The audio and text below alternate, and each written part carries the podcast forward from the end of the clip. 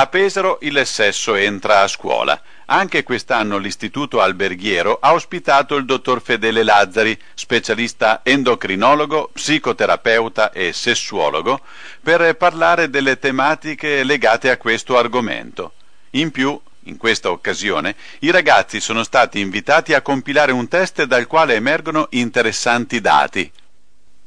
E devo dire che eh, gli errori, diciamo, i ragazzi, gli adolescenti continuano a, comunque ad avere de, de, delle lacune, infatti il 30-40% dei, del, delle domande di questo test eh, risultavano appunto sbagliate, cioè, il che vuol dire che molti sono i pregiudizi che ancora hanno i ragazzi. E quelli più frequenti per esempio sono ancora relativi ad esempio agli anticoncezionali, eh, mh, addirittura il 20% pensa per esempio, magari farà sorridere qualcuno, che la Coca-Cola sia un ottimo spermicida, effettivamente non lo è, mi raccomando, oppure anche che eh, la, ehm, la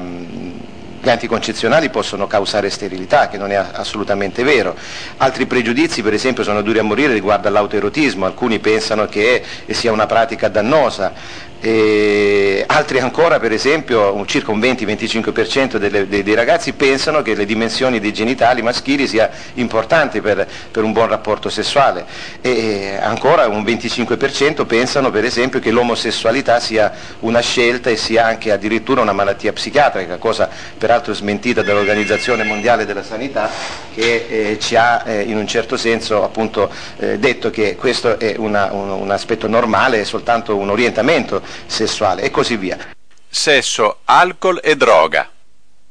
Però un dato che mi ha fatto eh, veramente un po' eh, mm, diciamo, riflettere è che eh, alla domanda se l'alcol o le droghe possano essere eh, utili per una buona sessualità, eh, anche un 40% del test risultato diciamo, eh, mm, dei ragazzi mi hanno risposto che sì, l'alcol magari in particolare po- possa migliorare l'attività sessuale, cosa del tutto errata, quindi infatti approfitto anche per, la, per, per dirlo a chiare lettere, è assolutamente ehm, dannoso il eh, sia eh, l'alcol sia eh, le droghe in, particolare. Ehm, insieme a questo ehm, c'è stato un dato eh, che ho voluto anche eh, porre all'attenzione dei ragazzi, il 20% di una popolazione di tossicodipendenti in, in alcune eh, case di recupero di, di Roma mh, è risultato che questo 20% di ragazzi abbiano cominciato ad utilizzare droghe solo per migliorare la loro attività sessuale, quindi il che vuol dire che insomma, non, eh, sono dei motivi, se vogliamo, futili,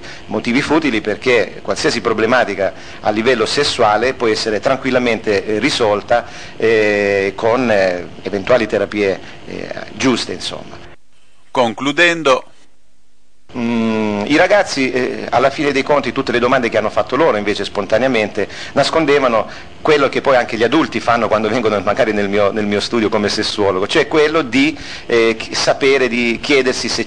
se, loro sono normali, cioè chiedono soprattutto che cos'è la normalità nell'ambito sessuologico. E chiudo semplicemente così eh, come ho fatto con i ragazzi eh, sottolineando questo aspetto, una vera normalità, la normalità nell'ambito sessuologico se vogliamo non esiste, è normale però tutto ciò che è eh, il rispetto tra le parti, cioè il primo comandamento, prima di parlare di normalità in, in una coppia, in persone che si vogliono bene, che fanno eh, eh, sesso, eccetera, è il rispetto, quindi la cosa più importante, come del resto in tutti i rapporti umani, è il rispetto tra le persone. E senza la prevaricazione quindi, di uno sull'altro, quindi tutto può essere considerato normale.